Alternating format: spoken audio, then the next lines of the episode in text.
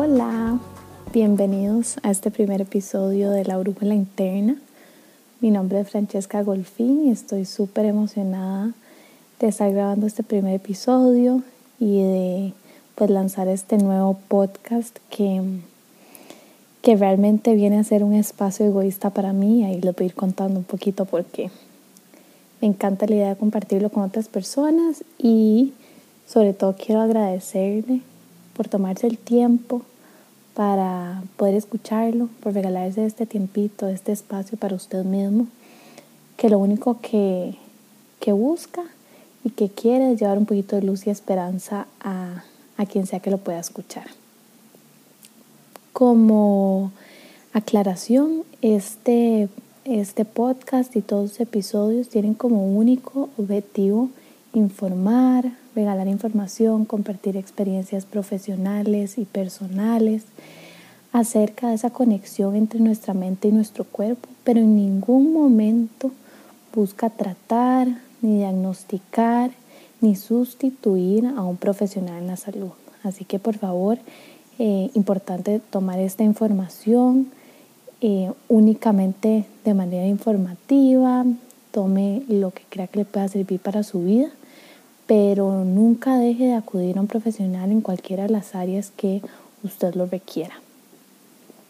Bueno, para contarles un poquito quién soy yo para quienes no me conocen, yo estudié nutrición, entonces soy nutricionista, pero además de nutricionista yo soy persona.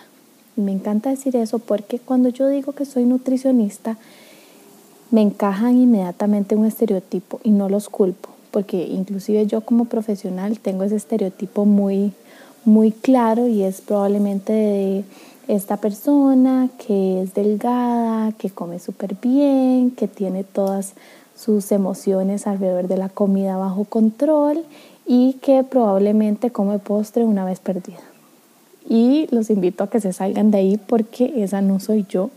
Y quienes me conocen pues saben que realmente esa no soy yo porque estudiar nutrición no es como que me dio un blindaje para comer al 100% al pie de la letra todo el tiempo o me dio un blindaje para no comer de repente cuando estoy teniendo emociones no tan placenteras.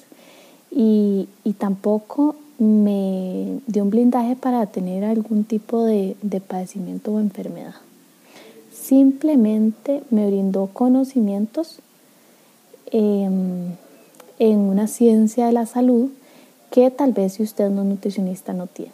Y yo esos conocimientos los utilizo únicamente para guiar y apoyar a las personas a mejorar esa relación que tienen con la comida y con su propio cuerpo.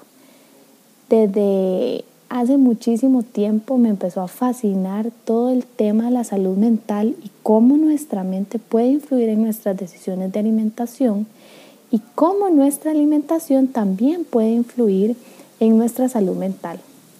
Entonces por ahí me fui yendo y hace año y medio, casi dos años, saqué una certificación de manejo de estrés que me abrió un montón el panorama, pero también me reafirmó muchas de las cosas que yo creía. Y es que cuando de repente nos ponemos hipercontroladores con cualquier situación, más bien eso se nos termina saliendo de control. Y cuando uno entre más quiere controlar un estrés, el estrés, más de repente se sale de control. Entonces yo vengo a compartir aquí un poco de mi experiencia, pero sobre todo eso vengo a aprender, aprender con diferentes personas que quiero ir invitando episodio con episodio, profesionales de la salud, pero también personas que no estudiaron nada relacionado con la salud, pero yo sé que han vivido mucho de esa conexión mente-cuerpo en sus propias vidas y en, cada una de sus experiencias que ahí nos irán pues contando. Entonces estoy súper emocionada porque me he dado cuenta que todos compartimos muchas historias en común y pocas veces las compartimos entre nosotros o no las contamos y cuando las contamos sentimos como ese apoyo y ese alivio de yo no soy la única persona a la que le pasa, porque a veces uno dice, ¿será que yo estoy loco o no? El compartir esa información no solo ayuda a la persona que lo está compartiendo porque fortalece mucho sino que también nos da esta, luz y esta esperanza a quienes lo escuchamos y de repente nos identificamos o sabemos de alguien que se podría beneficiar de esa información. Así que también los invito hoy a que si escuchan algo que creen que le beneficiaría a alguien más en cualquiera de los episodios, por favor compártanlo, porque este espacio fue creado para eso, para compartir y para regalar esa información a todas las personas que la requieran. Cuando yo estaba estudiando nutrición, me acuerdo perfectamente que yo le decía a mi mamá que yo quisiera tener un arbolito que me diera mi plata y poder trabajar siempre de gratis y poder ir a donde tantas personas que requieren de, un profesional en nutrición, que valora a un profesional en nutrición, pero de repente por temas económicos no pueden llegar ahí. Y bueno, todavía no he encontrado ese arbolito, pero he encontrado medios como este, donde me permiten llenar esa parte que a mí tanto me encanta, que es regalar información. Lo hago desde el fondo de mi corazón porque es realmente las cosas que más me llenan. El, escuchar como alguien más se pudo beneficiar de, algo que, que, yo dije o que escuchó, no sé, alguna actividad que organicé y demás. Así que me llena mucho de alegría. ¿Y por qué les digo que es un espacio egoísta? Justo por eso. Porque, porque estoy haciendo algo que me genera mi placer y que de manera indirecta, pues yo espero que también beneficie a muchas otras personas. Mi, mi idea cuando pensé en crear este podcast surgió, como les decía, porque me encanta regalar información, pero también porque yo día a día como profesional veo que de repente estamos tan desconectados con nosotros mismos y siempre me lleva a la pregunta de, bueno, ¿cómo podemos hacer para volvernos a conectar? Desde el ámbito de la nutrición yo uso diferentes estrategias con mis pacientes, pero también me encanta aprender de otras disciplinas, por ejemplo, en el área del deporte, cómo, cómo la mente puede influir en el rendimiento de una, físico de una persona o en el área de terapia física, cómo el casarme yo con una idea de que estoy lesionado me dificulta el proceso de sanación desde la medicina, el famoso efecto placebo, por supuesto de nutrición y muchas otras áreas. Así que ahí estaremos tocando estos diferentes, diferentes aspectos porque cuando yo converso con personas me doy cuenta que de repente no sabemos qué es lo que se siente estar feliz o qué es lo que realmente una persona está sintiendo en ese momento. Cuando le pido, bueno, dígame qué, qué es lo que usted está sintiendo, cuesta mucho identificar, identificar cuál es esa emoción. A veces no sabemos ni qué alimentos nos caen bien y cuáles nos caen mal, cuáles nos energizan, cuáles más bien nos hacen sentir como somnolientos y pesados. Em, y, y dentro de eso un montón de cosas, por ejemplo el placer aunque no lo crean, el placer está súper relacionado con la alimentación. Y tal vez si yo les pregunto ahorita, bueno, ¿qué, ¿qué le gusta hacer usted por placer? Tal vez una de las cosas que se les viene a la cabeza es comer, porque comer es un placer y tiene que ser un placer. Sin embargo, no es el único placer que tenemos en la vida. Pero a veces nos vemos ante mm, ante momentos o, inclusive conocemos personas que su único placer es comer.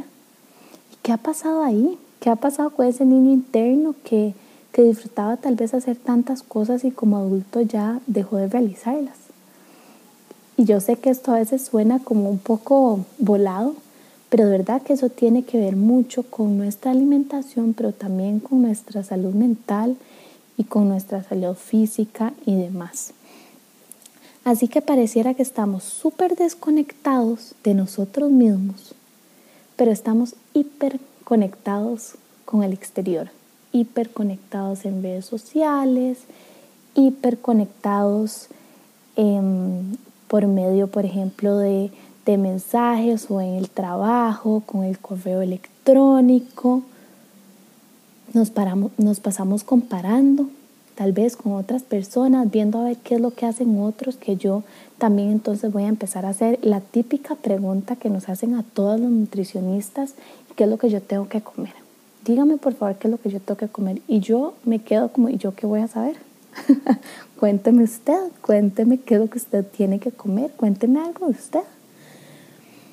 Nos pasamos creyendo de repente discursos que nos han dicho durante la vida de cómo somos, de quién somos, o un discurso que tenemos pegado nosotros mismos sobre quienes realmente somos y vivimos nuestra vida así, totalmente desconectados de nosotros mismos y hiperconectados con ese exterior.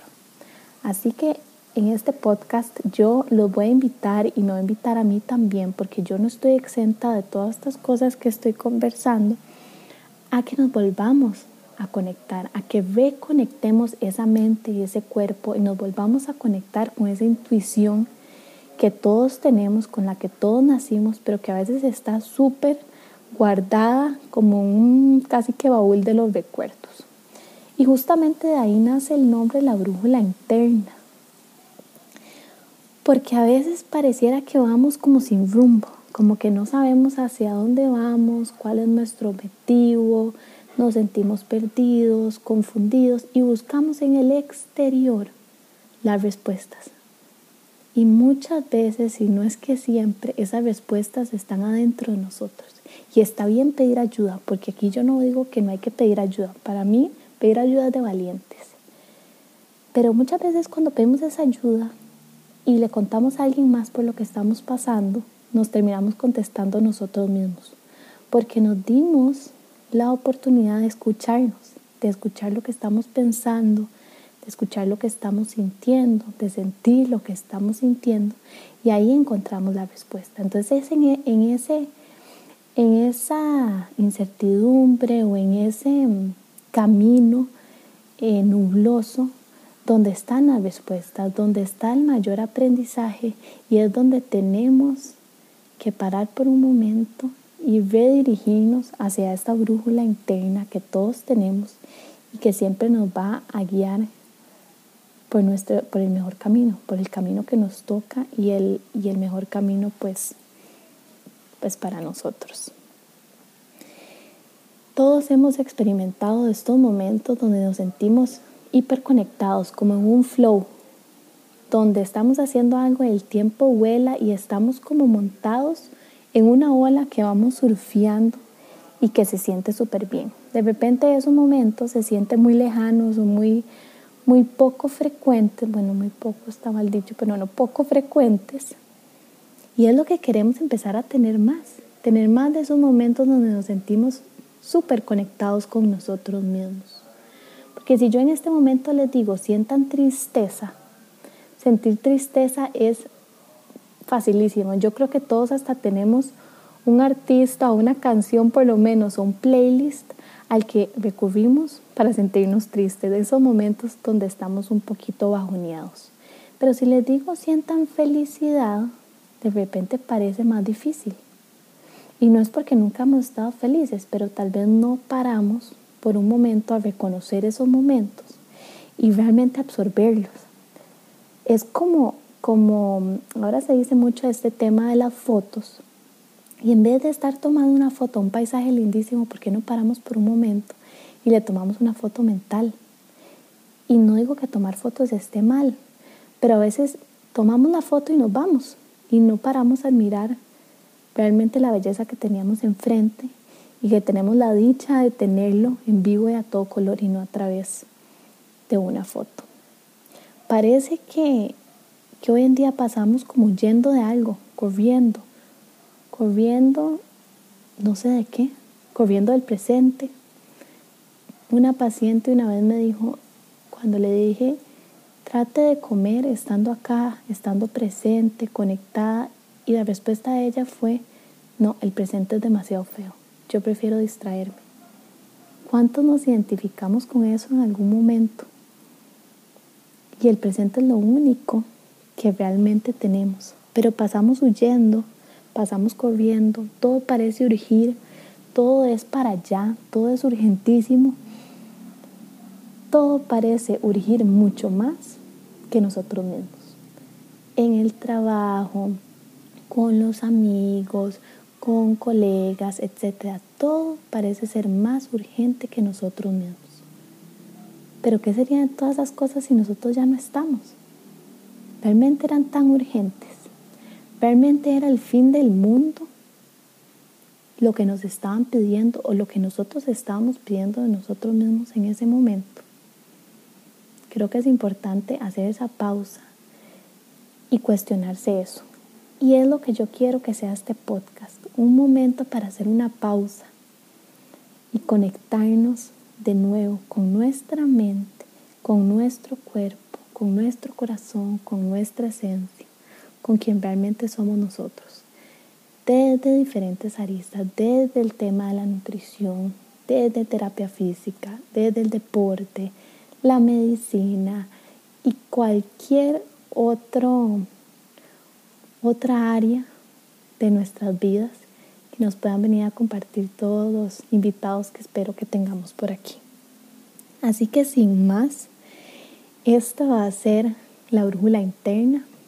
Estoy súper emocionada y les agradezco un montón si llegaron hasta el final de este capítulo. Les dejo un correo electrónico por si tienen dudas o consultas o inclusive si tienen sugerencias de personas que podrían venir a compartir este espacio conmigo. Yo voy a intentar que los espacios sean cortitos, ojalá de media hora, para que no se vuelva muy abrumador y complicado poder escucharlos. Y ese correo es la brújula interna gmail.com. Así que sin más, muchísimas gracias por haberse regalado este espacio que fue creado con muchísimo amor y muchísimo cariño. Nos vemos pronto.